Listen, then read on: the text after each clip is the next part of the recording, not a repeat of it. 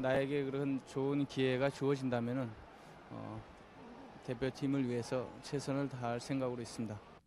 긴 머리를 휘날리며 그라운드를 누볐던 아시아의 삼손 김주성. 수려한 외모에서 오는 스타성과 함께 실력도 갖춰 차범근 이후 시대에 대한민국 최고의 선수 자리를 지켰습니다. 학창시절을 무명 선수로 보냈음에도 악착 같은 성실함으로 프로가 되기도 전에 드림팀으로 유명했던 국가대표 월드컵 팀의 주전으로 도약할 수 있었는데요. 수비수, 미드필더, 공격수로 모두 K리그 베스트 11에 들었을 정도로 언제 어디서나 클래스를 보여주었던 김주성의 커리어를 돌아보겠습니다. 김주성은 1966년 강원도 양양에서 태어났습니다. 시골에서 부모님의 농사를 도우다가 취미로 시작한 축구에 재능을 보였고 축구부가 있는 속초초등학교로 전학을 떠났는데요. 더 제대로 축구를 하기 위해 서울로 올라와 성수초등학교를 거쳐 성수중학교에 진학합니다.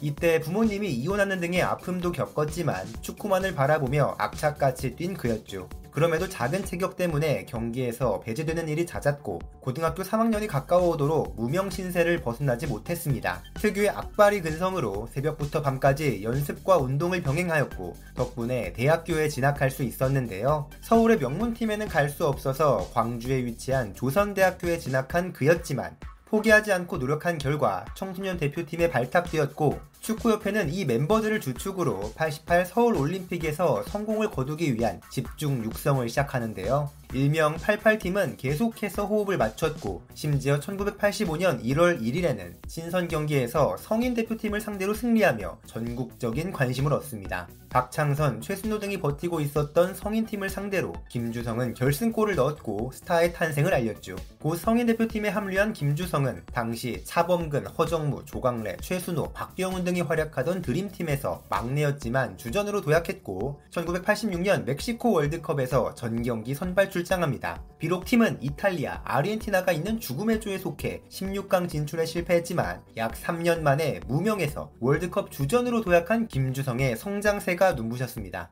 월드컵에서의 아쉬운 성적을 뒤로하고 맞이한 1986 서울 아시안게임에서 대표팀은 결승전 사우디아라비아를 2대0으로 제압하고 금메달을 차지했으며 덕분에 김주성은 군 면제 혜택을 받을 수 있었습니다. 벌써 선수로 많은 것을 잃었지만 그는 아직 프로 생활을 시작하지도 않은 대학생이었습니다. 막 대학교를 졸업하게 된 김주성은 당대 신인 최고의 대우를 받으며 대우 로얄즈 팀에 입단하는데요. 원래는 약 1년 전에 이미 유공 코끼리 축구단에 입단하기로 합의를 했었지만 단 1년 만에 주가가 훨씬 올라간 그는 여러 파동 끝에 유공과의 계약을 해지하고 극적으로 대우에 입단하게 됩니다. 데뷔 시즌에 곧바로 28경기 10골 4개 도움을 기록한 김주성은 대우가 3년 만에 만에 우승컵을 탈환하는 것에 크게 기여한 후 신인상을 수상하고 리그 베스트 11에 선정됩니다. 이쯤부터 머리를 기르기 시작한 그는 실력으로도 이미지로도 대한민국을 대표하는 아이콘으로 거듭났죠. 1988년 아시안컵에서 대한민국은 결승전 사우디아라비아에게 승부차기 끝에 패배했지만 긴 머리를 휘날리며 인상적인 활약을 펼친 김주성은 대회 MVP를 차지합니다. 이런 활약에 유럽에서도 그에게 관심을 표했고 오스트리아 리그의 WSG 티롤은 적극적인 영입을 타진했지만 당시에는 군면제를 받은 선수는 5년간 국내에서 뛰며 봉사를 해야 한다는 병역 규칙이 있었기 때문에 무산되고 맙니다.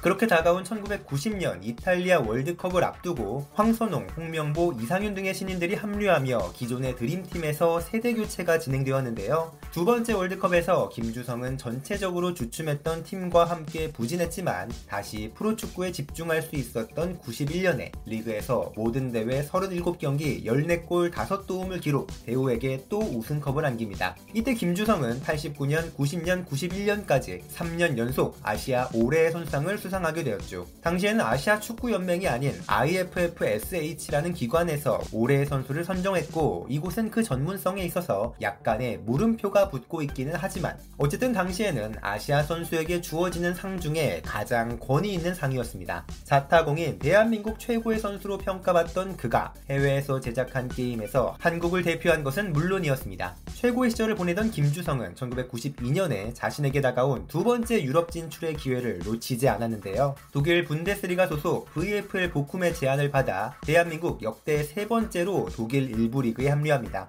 많은 기대를 모았고 기량적으로도 좋은 모습을 보일 것에 의심의 여지가 없었던 김주성. 하지만 아쉽게도 낯선 무대이자 하위권 팀이었던 보쿰에서 그는 실력 발휘를 하지 못했고 부상이 겹치면서 주전에서 밀 리게 됩니다. 보쿰은 강등되었고 새 시즌에 맞이한 2부 리그에서 절치부심한 김주성은 리그 중반까지 19경기 4골을 기록하며 좋은 활약을 펼치는데요. 팀은 2부 리그에서 우승을 차지하며 승격에 성공했지만 당시로는 아시아인에 대한 차별적인 시선도 많았고 쉽지 않았던 유럽 생활에 지친 상태였던 그였습니다. 최고의 기량을 유지하지 못했기에 94년 미국 월드컵 예선에서도 부진한 활약을 보였고 월드컵 본선 멤버로 뽑혀야 하는지가 약간의 논란이 되는 그로서는 데뷔 이후 가장 아쉬운 상황을 맞이하게 됩니다. 결국 경험과 클래스가 높게 평가돼 월드컵에 참가하게 된 그는 전성기 시절에 공격적인 자리가 아닌 수비형 미드필더로 헌신적인 역할을 맡게 되었는데요. 그러나 국가대표팀은 또 독일과 스페인이라는 강팀과 한조가 돼 1승도 거두지 못했고 했고 김주성의 월드컵은 무승으로 끝나게 됩니다.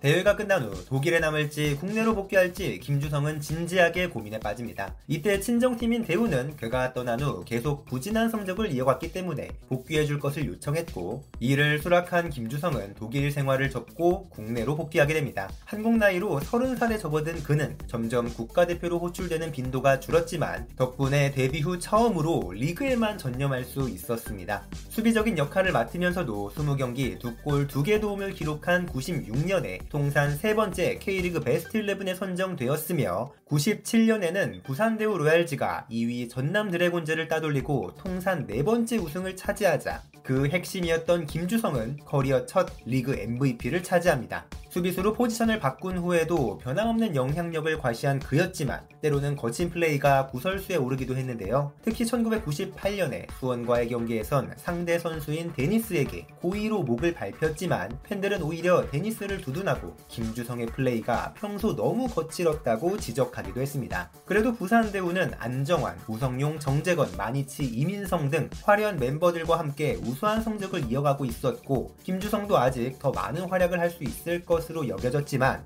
1999년에 우승 경쟁을 펼치던 중 김주성은 시즌 종료 후 은퇴할 것을 선언했습니다. 이 시즌의 팀은 챔피언 결정전에서 수원 삼성에게 패배했기 때문에 그는 커리어 마지막 K리그를 준우승으로 마무리했고 통산 다섯 번째 K리그 베스트 11에 선정되면서 명예롭게 그라운드를 떠날 수 있었습니다. 골키퍼를 제외하고 수비수, 미드필더, 공격수로 모두 베스트 11에 선정된 것은 아직까지도 오직 김주성과 유상철 뿐입니다. 은퇴 후 감독으로 활약할 것을 팬들은 기대했지만 잠깐 부산팀의 코치를 맡았을 뿐 행정가로 변신해 대한축구협회에서 지금까지 오래 일해오고 있는데요. 힘들었던 독일 시절을 떠올리면 후배들을 위해 한국 축구에 더 좋은 인프라를 구축하고 많은 공부를 하는 것이 중요하다고 생각했기 때문이라고 합니다. 특유의 스타성으로 팬들에게 많은 즐거움을 주었고 안정환 등 여러 후배들의 롤모델로서 훌륭한 커리어를 보냈던 김주성 은퇴 후에도 한국 축구에 많은 기여를 하고 있었습니다. 앞으로도 그의 행보를 계속해서 더 응원하겠습니다. 지금까지 충나이시였습니다. 구독과 좋아요 버튼 눌러주시면 힘내서 더 많은 선수들의 레전설 얘기 전해드리도록 하겠습니다. 감사합니다.